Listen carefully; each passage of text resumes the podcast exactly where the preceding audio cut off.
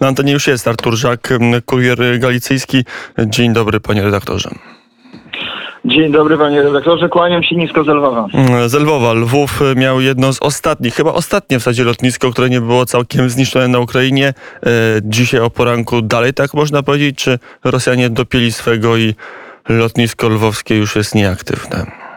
Powiem przewrotnie, że nadal jest aktywne. To znaczy nie wiem, czy akurat e, cokolwiek lata z tego lotniska, ale lotnisko nie zostało za, zaatakowane. Zostały zaatakowane zakłady naprawcze, mm, tak zwany awioremotny mm, zawod, czyli zakłady naprawcze, lotnicze zakłady naprawcze.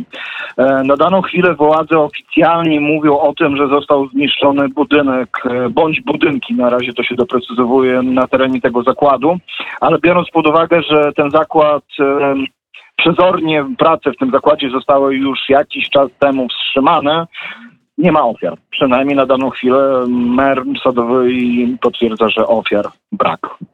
E, nikt nie zginął, ale infrastruktura krytyczna została uszkodzona. E, jak, jakie są straty, co się mówi? E, na daną chwilę, tak jak mówiłem, został uszkodzony budynek. Faktycznie, jeżeli chodzi o te zakłady, to są jedne z ważniejszych zakładów, e, które, które naprawiają samoloty. Oczywiście pomijając te zakłady Antonowa e, na wschodzie, ale jeżeli chodzi o zachodnią Ukrainę, jak najbardziej to jest naj, bardzo istotny fragment infrastruktury no i cywilnej, no i w sumie na daną chwilę mm, wojskowej. Myślę, że te, o tych konkretnie stratach dowiemy się mm, niebawem. Tutaj cały czas władze zarówno cywilne, jak i wojskowe proszą zarówno mieszkańców, jak i, jak i dziennikarzy o niepodawanie nadmiernie konkretnych informacji na temat właśnie tych ostrzałów w celu uniknięcia takich sytuacji, że że przeciwnik e, na podstawie czy też filmików, czy też zdjęć, czy też informacji ustnych będzie w stanie korygować ewentualny e, dalszy ostrzał, dalsze swoje działanie. Moim zdaniem oprócz niszczenia, zniszczenia tej, tej ważnej infrastruktury w Lwowie, to jest też symbol. E, Federacja Rosyjska, przeciwnik często się porusza w, w tej przestrzeni takiej paradygmie symbolizmu, tak? Jak niektórzy eksperci mówią nawet o jakiejś takiej wymyślonej rzeczywistości, więc to jest kolejny sygnał, że żaden cal Ukrainy nie jest bezpieczny.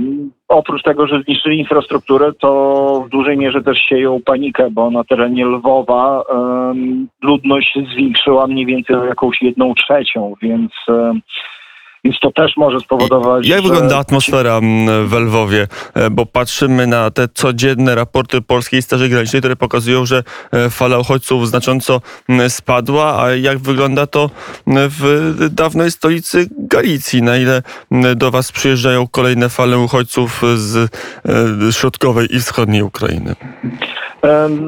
W Lwowie jest tak, tak samo jak odnotowuje Straż Graniczna Polska, te takie duże fale uchodźców faktycznie się, nie chciałbym powiedzieć wstrzymały, ale na, na pewno zelżały. E, wszyscy ci, którzy przybyli do Lwowa i chcieli wyjechać, wyjechali. Wszyscy ci, którzy chcieli zostać na daną chwilę są właśnie ulokowani w szpitalach, e, ci, którzy potrzebują pomocy medycznej, e, bądź w ośrodkach e, dla, dla uchodźców. Ci, których było stać i mieli taką chęć, wynajęli mieszkania, hotele, hostele, pensjonaty i inne tego typu e, miejsca. Myślę, że to też jest spowodowane tym, że nie jest też tak łatwo z niektórych miejsc na Ukrainie wyjechać, że to nie jest też spowodowane tym, że, że ktoś nie chce opuścić tych ogarniętych pożogą miast, tylko nie nie zawsze to jest e, bezpieczne, bo dobrze wiemy, jak działają e, korytarze humanitarne. Niemniej jednak Kijów nadal nie jest otoczony wbrew temu, co mówią, e, mówi propaganda rosyjska. Z Kijowa można wyjechać, ale wychodzi na to, że wszyscy, że duża część z tych, którzy chcieli wyjechać z Kijowa, wyjechali no a reszta broni swojej stolicy. A w Lwowie nastroje, w ostatnim tygodniu zauważyłem, że nastroje były troszeczkę bardziej nerwowe, ale tutaj bardziej w obawie przed e, potencjalnym wejściem wojsk e, z terenu Białorusi, czy też wojsk białoruskich, czy też kolejnego jakiegoś e, uzupełnienia armii e, rosyjskiej. Tego się obawiali najbardziej lwowiacy, z którymi rozmawiałem. Najbardziej się obawiali właśnie odcięcia od Zachodu, czyli braku możliwości w dostarczaniu pomocy humanitarnej e, i braku możliwości potencjalnego wyjazdu poza, poza teren Ukrainy. To były największe obawy. No myślę, że tutaj kolejne obawy doszły od, e, od szału Centrum e, Pokoju i Bezpieczeństwa w Jaworowie. To na pewno podgrzało atmosferę, wprowadziło pewną panikę. Nawet znam parę osób, które właśnie się zdecydowały na wywiezienie rodzin, pomimo tego, że wcześniej mówiły, że no Lwów, był, były przekonane, że Lwów jest e, miejscem całkowicie A teraz bezpiecznym. na Lwów spadają bomby. Artur Żak, Kurier Galicyjski,